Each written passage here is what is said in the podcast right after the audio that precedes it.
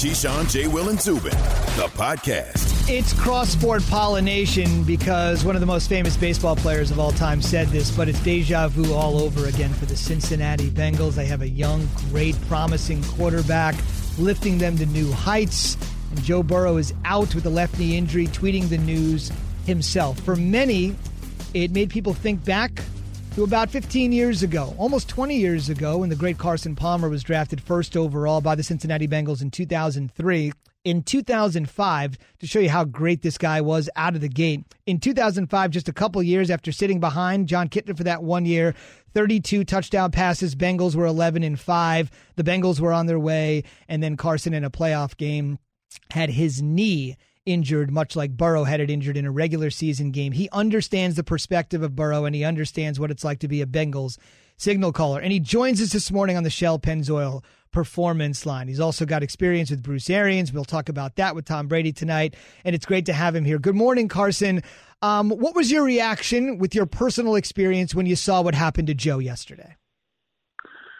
Well, the first thing I thought was it's a blessing in disguise. I mean, they're they're a two win team they're not going to the playoffs. They're not winning the Super Bowl this year. Joe was getting the absolute lung beat out of him every week. I mean, you go back to the the Pittsburgh game a couple weeks ago, a couple weeks before that against Baltimore, he was just getting hammered up and down the field. So, you know, unfortunately, it's it's a knee injury, but um, I, you know, for him, for the rest of his body not to take the wear and tear of the next five or six weeks, the way he was taking it the first seven or eight weeks I think it's a blessing in disguise. You know, he he uh, now he has some time to to let his body heal up, get his knee right. They'll have a higher draft pick and and start all over again next season, and and hopefully have a better team around them. Carson, how you doing, bud? I'm great. I'm great, Key. Good to talk to you, man. Yeah, man. I don't I don't want to put you on the spot with this because I know at at times you had a a kind of rough relationship with the Cincinnati Bengals, but does this kind of I don't know, put the blame on the Bengals for the offensive line not being intact? No, I mean it's at the end of the day, he was the number one overall pick, and he went to the worst team, and they're not going to get good overnight. It's going to take time. It's going to take years. Like I said, I mean, he, he he was getting just crushed week in, week out, and I loved his toughness. I loved his resiliency he you know he bounced back up and continued to play, continue to fight, and, and they're a bad football team at the end of the day. Um, you know, I, I'd like to see him throwing the ball less. I mean, he was throwing the ball forty something times a game. As a rookie, that's that, I think that's just you know that's too much. You know, you can't have so much on your shoulders.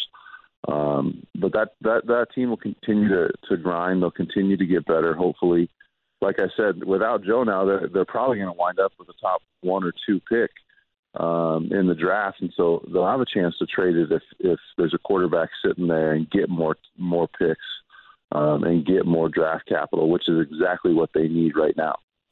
You're listening to Carson Palmer, former NFL quarterback, joining us here on Keyshawn, J. Will, and Zubin this morning. Um, if it is an ACL, Carson, what type of recovery is Joe facing?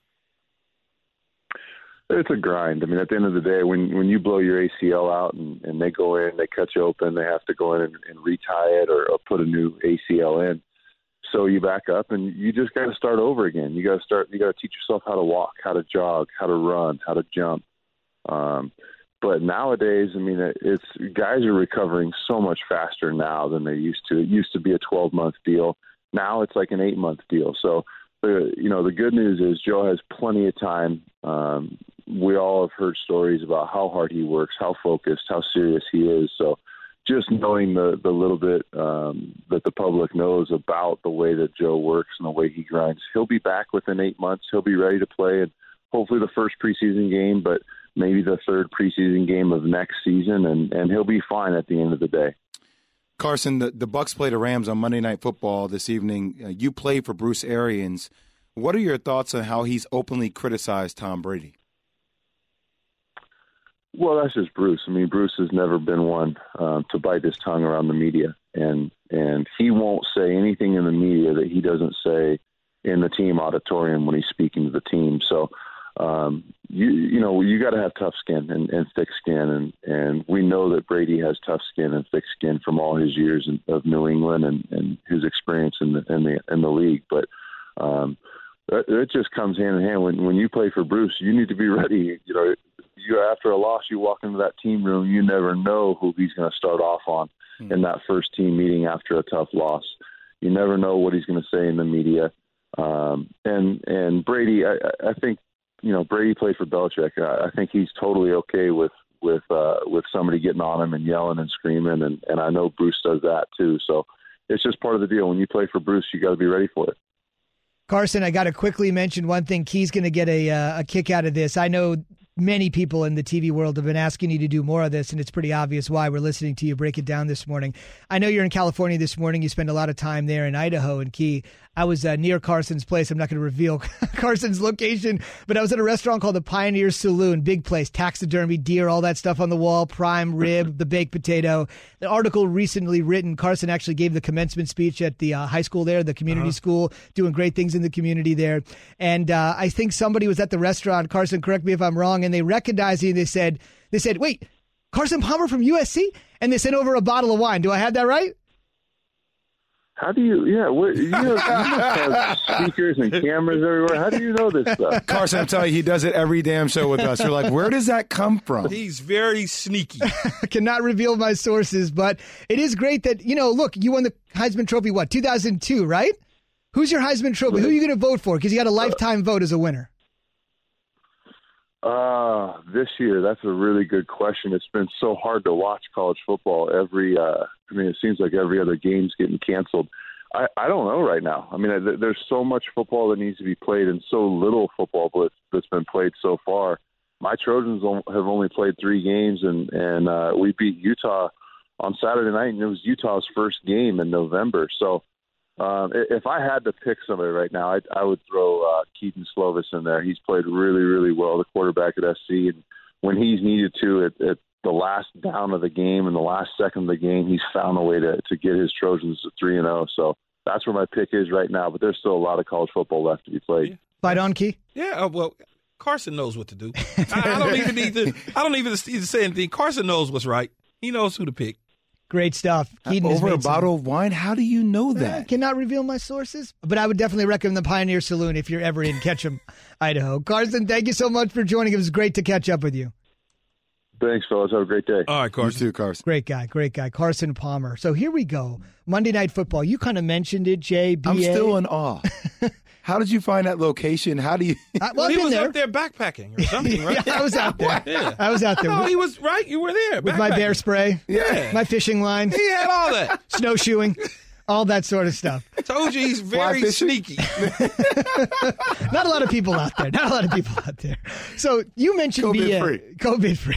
You mentioned BA tonight. Obviously, Tom Brady uh, and Bruce Arians tonight. It's going to be the Bucs and it's going to be the Rams on Monday Night Football. And we're going to get into this with our special guest here in just a couple of minutes. But I want to mention this game, as you may have heard, mm-hmm. is going to be the first game in the 101 year history of the National Football League in which every single official on the field is going to be African American. Now, this is something the league uh, announced a little over a week ago, and it's gotten tremendous acclaim. And before I talk to one of the most prominent African American officials in league history. I just want to give a shout out, a little history lesson here, if you will, if you would oblige so much, especially with you two fellas.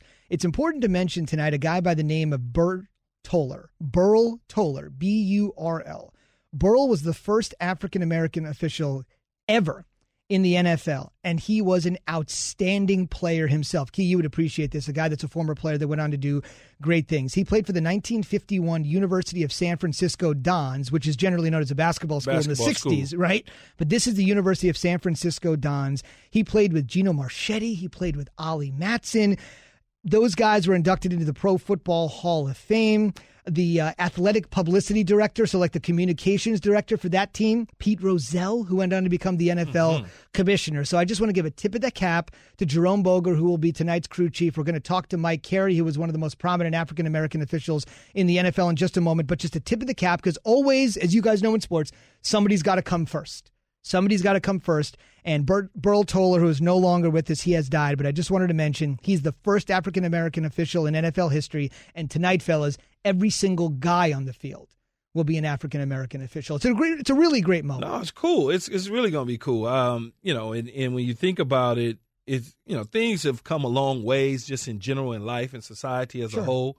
But to be able to uh, put an entire crew together just shows you how far and how long the NFL has gone to do these things. I mean, it, it it's a it's it's great, and they put it on a national stage. They didn't like have it on a Sunday, buried in the Detroit Lion. Uh, I don't know. Give me a bad team, Detroit and Jets game. You know, in Detroit, they kind of Monday night big stage. It's gonna be cool. It's gonna be real cool. I, I- I think it's monumental. There's also a part of me, it's kind of like my dad, where I'm like, man, it's 2020. It, it took that long to do something like that. I guess you had to do it with intent, but the fact that it's done, like it, that's what it should be, though, right? I mean, you your referee should look like how the com- the country looks, and it should be diverse, and you know, it, it, that's the way it should be. Well, I think I think it it probably you know in, in terms of the NFL, um, the diverse part of it. How many people are out there that's African American that really, how many really uh, wanted to become referees, so to speak, right? Do they, is there enough? Uh, to your point though, Jay, maybe it should have been done a while ago, but it's being done tonight. I understand. So, yeah, yeah, I'm with you. where- that- that's that's the fun part about it. It's being done tonight. I it, there, this is going to be a little bit controversial, but it's like I, I see it, I recognize it. I don't know if I just stand up and applaud it. Like, yeah, like I, I feel like these are things like when you're when you're a leader as far as organizations, like you have to do things with intent, right?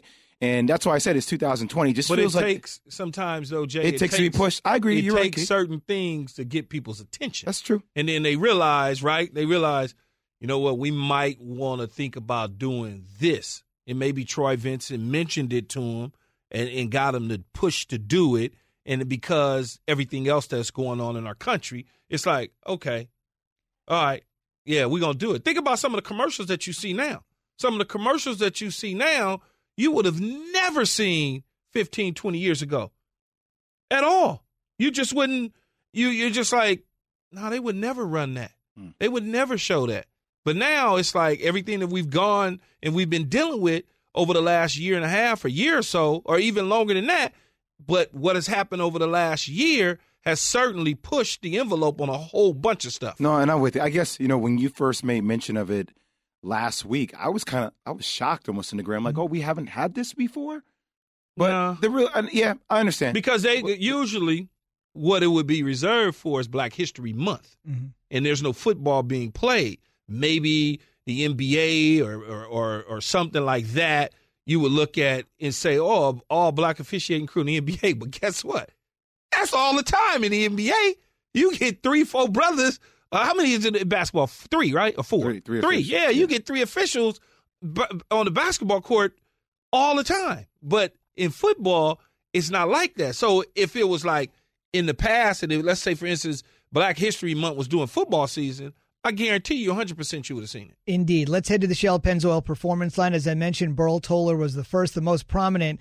Likely is Mike Carey. You may not recognize the name, but if you've watched football at any oh, point Oh, in the last several years, well, you do, Key, you certainly recognize Mike. Mike, good morning. I, I, want to screwed mention. up a few, a few calls that I was on. a Oh couple no, no, come on. He, the refs is always the refs are always right. They're human. You got to cut him a break. Mike, good morning. Uh, Jerome Boger is the crew chief, but before I ask you this question, I just want to make sure we mention every single name of the guys that are going to be out there. And Mike, I know you're watching with a lot of pride. So Jerome Boger, the crew chief. Barry Anderson is the umpire. The down judge is Julian Mapp. The line judge is Carl Johnson. The field judge is Dale Shaw. The side judge is Anthony Jeffries. And the back judge is Greg Steed. As an African American official yourself, when you see these guys trot onto the field tonight, what does it mean to you? Well, first of all, hello, fellas. And Keyshawn, get your act together, bro. Um,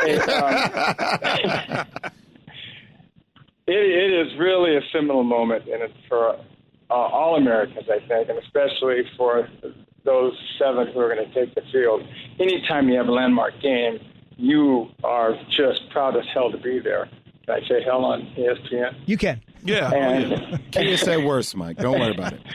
and for them, I'm just so happy because anytime you get seven men and women, I say women because if you think about it, it's going to happen, and when, it, when we think about it, that's going to happen too. It just brings great pride and joy to should be to all Americans. Mike, is it more special that it's on a prime time Monday night football game and the, the world will be watching and it gets more attention?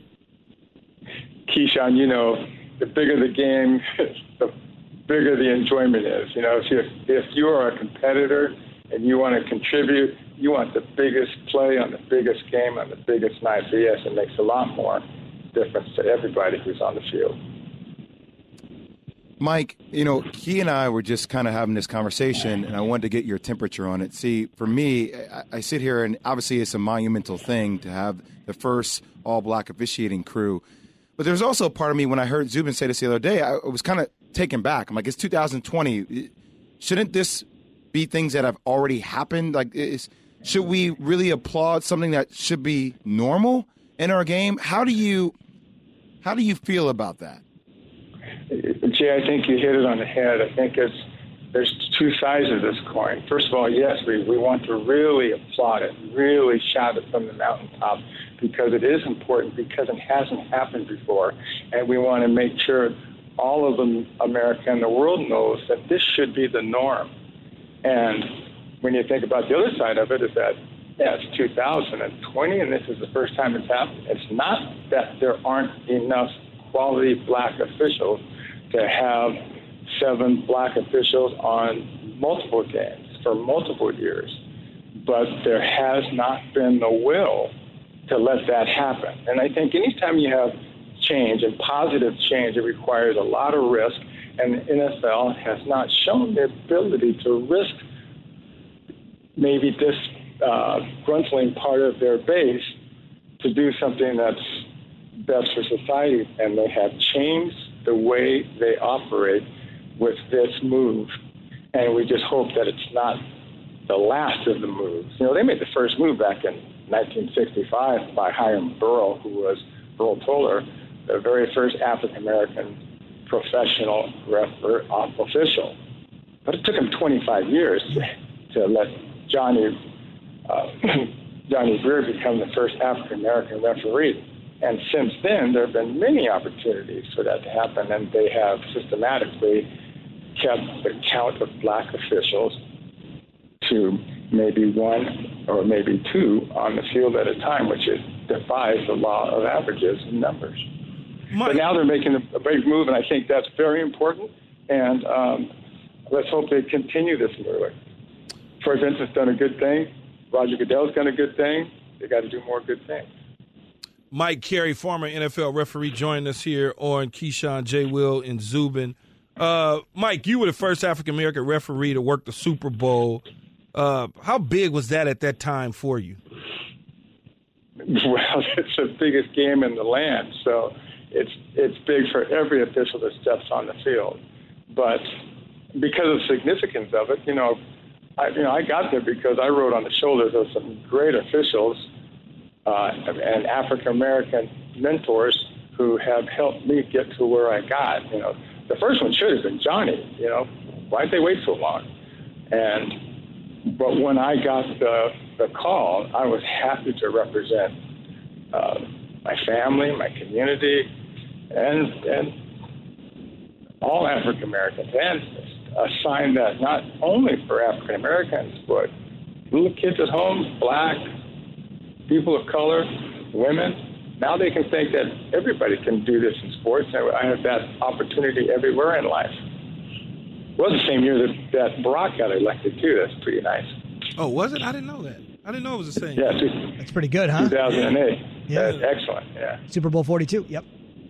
Hey, mm-hmm. last thing for you. Um, this is something a lot of people may not know about you, and you know, for many people, not for the fellows I'm sitting here with that have been fighting this fight and people that have been asking for more equality, but in years past, it came out a few years ago after you retired, went into television a little bit that for years you had asked off of Redskins games. I'm going to use the term Redskins in this particular term because it adds context. You went to the league years ago and says, "Do not put me and do not make me officiate any games involving the Washington Redskins." People have come to a reckoning with that in 2020, Mike, but what was the impetus for you to go to the league years ago and say, "I don't want to do that?"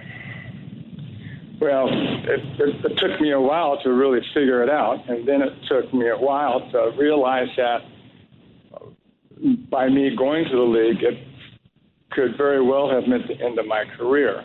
However, you know, there are that's another social justice issue. Uh, Native Americans have been really disenfranchised, and by having such a derogatory name of a team, one of the last in America to do that. Um, I, I just couldn't. For everybody who fought for African Americans in the civil rights era and continuing on today, I just realized that I just could not um, be on the field supporting that uh, situation. And so um, it was a tough decision, but you know, we have to do tough things if we want to have good change. It takes hard work to change. There's no doubt about it. Someone's got to be first. As I mentioned, Burl Toller was first. You mentioned Greer, You mentioned your impact at Super Bowl 42 and these seven men tonight with the world watching. Really appreciate your perspective this morning, Mike. Thank you very much. Mike, you so pick up much, that Mike. flag. Keisha, don't make me throw it. Good stuff. Thanks, Mike. All right, see you uh, guys. That's He was, great. he was a fun ref, though. You know, it was one of Did he talk to you? Oh my God, yes. He always gave me the benefit of doubt on stuff, though. He was always protective. He was like the way it's supposed to be. Hmm. He didn't have any hidden agendas. Some, you know, some refs at times they just they feel like they have hidden agendas, but when Mike, Mike was cool. He got it right. He got it right all the time. I give him a lot of credit. I mean, just hear him say, you know, yeah, I was the first black referee in a Super Bowl game mm-hmm. in 2008. Mm-hmm. Just let that settle in for a minute. I didn't hold him. Yes, you did. I didn't hold him. Yes, you did. Keyshawn, What? How did I hold him? What do you mean? You put your arms around him. You know, just. Oh, I remember one time he told me I was coming over to argue a call. He just gave me the hand, Uh, just like, "Don't come Even. over here." And he, oh, we had somebody like that in Six college feet away. Watch Teddy out. Teddy Valentine. TV He Teddy. Oh, he would do that to you in a heartbeat. Like, Teddy, you'd be like, no, no, no, no, no, no, I don't know. Like it was just, I mean, characters. I love it. Yeah, they used to call this guy TV Teddy because he loved showing up on TV when he was demonstrative with calls. And as you can see with Mike Carey, it's holding, 10 yard penalty. And of course, Key, it's still first down. it is still first down. We are presented by Progressive Insurance. We're also presented by Sport Clips. Remember being at Sport Clips waiting for that great MVP haircut experience? How about making that wait time even shorter? Now with on deck text alerts, get a 15 minute heads up when it's time to head in and another text alert when you're next in line. Sport Clips, it's good to be a guy. As crazy as this sounds on the surface, and it doesn't seem possible because they're both in the NFC, why tonight's Monday Night Football game is actually a Super Bowl rematch. We'll explain when we return on Keyshawn J. Will and Zubin on ESPN Radio and the ESPN app. For the ones who get it done, Grainger offers high quality supplies and solutions for every industry, as well as access to product specialists who have the knowledge and experience to answer your toughest questions. Plus, their commitment to being your safety partner can help you keep your facility safe and your people safer. Call clickgrainger.com or just stop by. Grainger, for the ones who get it done.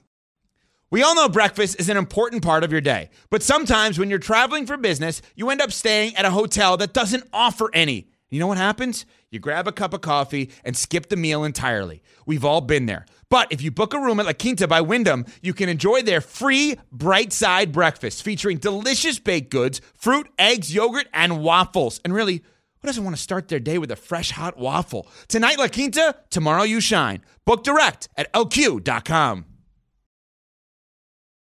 The Rams have been playing some really good football. So have the Bucs. Here we go on Monday Night Football with the first African American officiating crew in NFL history. All of them, including the crew chief Jerome Boger, African American. It's a big thing. We talked about it with Mike Carey, who was an African American that was the official, the referee of Super Bowl 42. Lou Riddick is here, also breaking barriers as an African American analyst on Monday Night Football. Booger McFarland has been there. OJ Simpson has been there. That list is not very long, and Lou is on that list. He joins us this morning. Biggest stage in sports. Monday Night Football preview brought to you by Progressive Insurance. And no, I am not comparing him in any way to Orenthal James I didn't Simpson. say I didn't That's say what you guys were I thinking. just started laughing. I just started Key and I looked at each other. "Huh?" I I know Lou probably sitting there going, "Yeah, I'll take the booger comparison, but the other guy, not Come so on, man. much." Yeah, I was like, easy, Zoom. Easy, Zoom. Easy, Z. OJ would say allegedly, but this is oh, officially Lou is officially joining us for the Monday Night Football preview. Let's try to get this thing back on the tracks before I careen it off the Yeah, road here. All right, here we go. So it's a Super Bowl rematch, as I mentioned. It's not really a Super Bowl rematch between the Bucs and the Rams. It's a Super Bowl rematch between Tom Brady and Jared Goff. Lou, you'll remember in that Super Bowl, the 10-3 win for the Pats, one of the craziest stats in uh, modern NFL times. In that Super Bowl, there was one play run in the red zone. One play run in the red zone the entire game. That was a Sony Michel big touchdown to help win it for the Pats. As Brady and Goff see each other again tonight, a couple years later, what's the feeling? there's a lot on the line, and I think both coaching staffs have admitted that. Especially, you know, the Bucs have some big time games coming up. This could be a statement game for the Rams because they beat up on the NFC on the NFC East. Yes, they beat Seattle and they beat them convincingly last week. They looked very good doing so. But this is a statement game for them. Like I said, the Bucs feel like right now they're about to hit a, a streak where they're going to really define their season. They're a young football team outside of Tom Brady and Rob Gronkowski, uh, guys guys who don't have a lot of big game experience. So they want to find out a lot about themselves tonight. And look, despite that, you're, you're going to have two teams that are very good on defense. I mean, the Rams are playing defense, I think, in a way that the country's going to find out is is pretty darn good. And we know how Todd Bowles plays his style of defense. I think this could be a game where the offenses really get going, and you could see, you know, combined 70 type point type of game. I hope it is that way, just because I know that's what fans want. So I know us down here right now, getting ready to you know, head over to the stadium in a few hours. You know, we're we're chomping at the bit to get going on this game for sure. Lewis, you talk about huge implications in this game as far as the race for the number one seed goes in the NFC. Which team needs it more? you know, I, I would probably, you know, for a number of different reasons, Keyshawn. I think I think Tampa does because they need the momentum to continue with this football team because of how young it is. Because although Tom has a lot of experience, and, and like I said, Gronk has the experience, th- this is still a team that's really trying to figure out. They're really trying to come together and really establish who they are, especially in these big game moments. And they're so green, so young on defense they need to come out and they need to not only win this game, they need to play fast right from the get go and not put it on Tom's shoulders to come to lead them back second quarter, third quarter, fourth quarter with a bunch of big plays and have to throw the ball over the yard. So I think they really do. I think the Rams know who they are right now. It's just whether or not it's going to be good enough, we're going to find out. But they know that they're a run first team, play action team, play to the strength of their defense, which right now is playing lights out. So they know who they are. It's just are they good enough to compete with the big boys in the NFC overall? They think they are. You know how confident Sean is, McVay. So th- this is this is a heavyweight battle for, for sure tonight. Is big boy ball, as you like to say. When you look, when you think about the getting at Tom Brady and disrupting things, putting the pressure on him, being around his foot, knocking him down, picking him back up, and knocking Mm-hmm. him down again. Is there a better team equipped for this other than the Rams? No, because they can assault the middle of the pocket better than anybody with Aaron, with Aaron Donald and Michael Brockers. I mean, these two guys, Aaron in particular, it's hard to get away from from Aaron and hard to help with him in a way that you could help with a wide rusher. And if you look at the Saints game uh, two weeks ago, that's what the Saints did to Tom. They assaulted the A and B gaps over and over and over again. Ali Marpet may not play tonight. They're starting left guard, who right now is playing at an all pro level. So now they have to make two moves to to really take care of one position. They moved the center Ryan Jensen to left guard, put AQ Shipley at center. That makes them weaker. And that, if you're Aaron Donald, you're going perfect. That's exactly what I want. Now I'm going to figure. That now Brandon Staley, the D coordinator, is going to try and figure out ways to get Aaron one on one against AQ Shipley or Ryan Jensen and that's not that's not what Tom wants. I mean, you know how that is. You were just talking about it. So they're set up to really give this offense fits. Bruce Arians, Byron Leftwich going to have to come up with answers. Again, what makes this game all the more intriguing? Lou, the Raiders fell a little bit short to the Chiefs last night, but there's no doubt the Raiders are on the right track. How much credit does Gruden deserve for them being on this path? Oh, he deserves a ton. You know, him, him, and uh, and Mike Mayock, the GM out there together, have over the past two years, they put together a nice roster that has been put together in such a way to counteract exactly what Kansas City can do, which is first and foremost lights you up like a Christmas tree whenever they feel like it because of all the firepower they have. So they knew that they needed to get younger and faster, particularly on offense, to where they could run it and strike you in the big in the passing game downfield. And they've got the people who can do that now, and the quarterback now is willing to do that. And you heard him last night, and you were listening to the audio. Derek is in total command of that offense now, and people don't want to always give him credit he's been easy to kind of criticize during his career for whatever reason people want to criticize him, whether it be connections to his brother with during his time in Houston, whatever it is. But he's playing at an all pro level right now, and he showed that last night. Defensively, they still have a little bit more work to do. They still need some more firepower up front as far as rushing the passer, but they're right there now. You know, in a one off single elimination type of situation, I don't care if you're Pittsburgh, Baltimore, Kansas City, whoever in the AFC, you the Colts, you don't want to play the Raiders because in a one-off game, they have as much firepower to beat anybody, and it's not the same old Raiders. That's for sure. Louis Riddick, ESPN Monday Night Football analyst, not Orenthal James Simpson. Oh, come on. Uh, Z, joining us here on Keyshawn, J. Will, it's Zubin. What should Doug Pederson do with Carson Wentz, man? What should he do? Bro, I wish I knew. Um, that's a tough situation for them because he he's not look he, even when it's clean and it's all right. Sometimes you know Carson makes a throw where you're just like, what, what what's that? What are you doing? I mean, you just missed the guy for whatever reason. Then he'll go and he'll try to make plays that you know aren't there to be made. Then he puts his team in jeopardy because he turns the ball over. And we know that offensive line wise, you saw it yesterday. You saw how bad this offensive line looked. It's not the same. I mean, as much as I love Jason Peters, he's not the same left tackle that he was, you know, eight years ago when I was in Philly. So there's so many things breaking down around him, but on top of it, Carson isn't doing the things that he necessarily needs to do, given what the expectations are for him, considering the money they gave him. So right now, but the alternative is to turn to Jalen Hurts, who isn't ready. They know he's not ready. That's why when they drafted him, they knew he wasn't going to be ready to play to play in this offense to the level that they need to be, that they need that position to execute. Which is why people criticize them like they did for drafting him in the first place, given all the other things that they needed. They're in a bad spot, Keyshawn. They're just in a flat out bad spot right now because now you, you see what's happening. The Redskins are actually uh, Redskins. Excuse me. Don't worry, that. we the all Washington do it. Football team is yeah. The fo- Washington football team is playing a little bit better the Giants, love them or hate them, love Joe Judge or hate him, his situation, Marc Colombo, all that BS. They're playing a lot better. And all of a sudden, yesterday, Dallas decided to show up this year. The Eagles could wind up, you know, missing the playoffs totally, which wouldn't be a shock to anybody.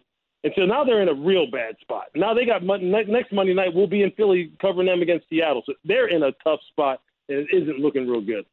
There's no doubt about it. That's a huge game between Seattle and Philadelphia a week from tonight. But first, tonight's huge game between the Bucs and the Rams. Steve Levy, Brian Griese, Lou Riddick, Lisa Salters, and a magical historical moment for the NFL with an all African American officiating crew. Should be quite the scene. We'll look for you tonight, Mhm. Lou. Thank you so much. Thanks, you got Lou. it. Thanks a lot. The Monday Night Football preview brought to you by Progressive Insurance. Drivers who save with Progressive save over $750 on average. We have to bid adieu to Jay Will. We'll see you first thing tomorrow morning, Tomorrow right? morning? Yep. Going to see my little son on the way to be. How about that? Already Let's got go the to little girl? anatomy scan. Key, stop. No, I'm saying it's nine. We're going to break. 10 We're o'clock, going to break. dog. You leave her early. Come in, leave her. See, that's why we can't. Okay. Last on. one in, first one out. Hey, stop. Hang on a second. Jay's got to recite these words. After I tell you, Dabo made some eyebrow raising comments this weekend, and now his boss is raising some eyebrows with comments of his own. Have you ridden an electric e bike yet? You need to check out Lectric E Bikes today, the number one selling e bike in America. Two things stand out that bikers love about Lectric. Number one, the majority of their models come pre assembled, so you don't need to be a bike savant to ride them.